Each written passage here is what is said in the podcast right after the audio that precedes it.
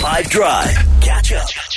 Oh, yes, indeed. It's the Five Drive Heritage Tour driven by Suzuki. Good afternoon. How's it going? We're damn near finished. Uh, and today is a big one as we fill up on adventure with Five Drive and the Suzuki Swift. We've taken the tour um, all the way to the last province. We're here in Polokwane. We're ready to go. Uh, and this is how we were welcomed this afternoon. As we landed into the city, a choir of people were singing as if it was angelically arranged for us. It's just beautiful, man. Stunning, eh? Yeah, I didn't know a group of people can use their voice boxes like that. But there's something very particular about us as South Africans. We love to, for many reasons, break out in song as often as possible. Be it a celebration, a commemoration, a commiseration, whatever it is, there's this beautiful understanding that emotion comes through words when sung. Have a listen to this.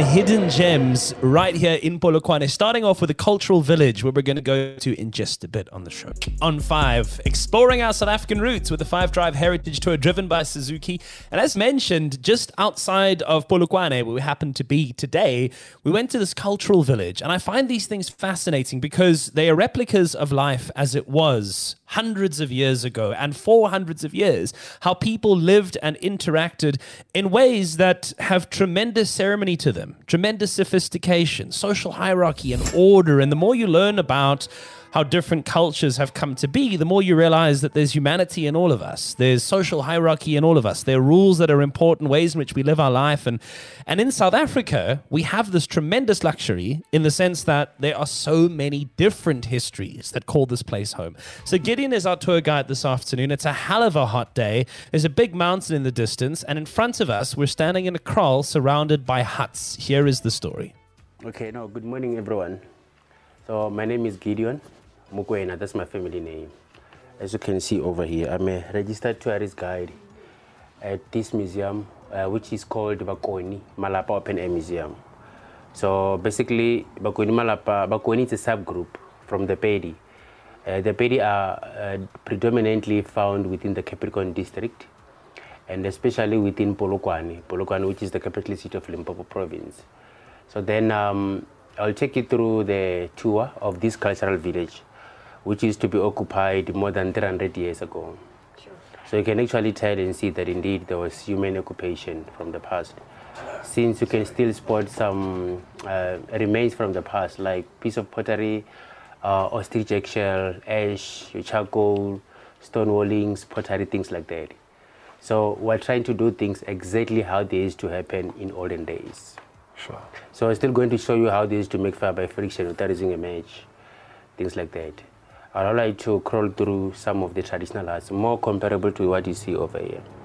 This is just an example here, but the traditional ones are on the other side. So then now, um, what we still do is issues of pottery, basketry, woodwork, all that. So most of the stuff that you see in here, we don't buy them somewhere else. There are people who are appointed to produce them and also to maintain the floor. Like if you see what you see here, they use fresh cow dung, but they use like a free hand to do all these nice patterns and decorations. But for this big line, like you have to hold your fist like this, so you draw. Draw it in a circular motion or rectangular, either way. But when you do all that as a lady, you do it with your, well, while you are down on your knees. You can't do it crouching or standing. So that's why like uh, doing the floor traditionally was also one of the criteria for a lady before she can get married. Sure. So if you don't know how to do this, forget. A bit later on, Nadia put on some traditional wear, as did Jude, to see what it would have been like in the past as part of the tour that they offer and do there. As we explore through the cultural village, the Pedi cultural village, and trust me, wherever you happen to live in this country, I guarantee you there is one near you. You should go and visit it. You'll probably learn something really rad and cool as people make things from the earth on the final week of the Heritage Tour. We're going to continue with our friend Gideon Mukwena next. The Pedi Cultural Village this afternoon. We're with Gideon. He's teaching us a bunch of things that we didn't know, including making fire, which we actually legit got to do. We filmed it. There'll be a video app, um, as there is of everything we do on the tour, which you can go check out if you like. If you're interested in seeing how beautiful this country is, um, go check them out on the Fire app. More on that later. But now, here we are at the Pedi Village. It's an interesting texture. Like it almost feels like carpet, but it's it, it looks like concrete. Yeah, it's dry. And the thing is that the surface they use like loamy soil. They use a traditional compactor. It's a wooden compactor to compact the floor. After that, then they start to decorate with fresh cow poo or ochre, whether it's charcoal or it's ash from aloe vera, things like that. How often do they have to redo it? Oh, it doesn't have, we don't have like time, special time. Mm. As long as they see, they can see that no, this one is bad now. They just keep on redoing it. If it was like a bigger group, they can tell that no, these decorations or patterns are getting uh, fading away, so they can quickly redo it. Sure. So actually, I have two types of villages: a modern village and a traditional village on the other side. Yeah, Amazing. Can you show us? yeah. And while we're going, is there Wi Fi here? Uh, unfortunately, no. And the reception is also badish. So this is a cow dung pot. This one. These ones are clay pots, but this one is a cow dung pot. Basically, it's a mixture of cow dung and ash from aloe. There are more than 23 species of aloe, but this one is a special one. It's called mountain aloe. There are also many products from aloe. So a mixture of cow dung and ash from aloe make this uh, cow dung pot. But its main purpose, it was used for grain storage and also for seed storage. Basically, a mixture of both cow dung and ash from aloe can easily repel the insects and preserve your seeds at the same time. Yeah.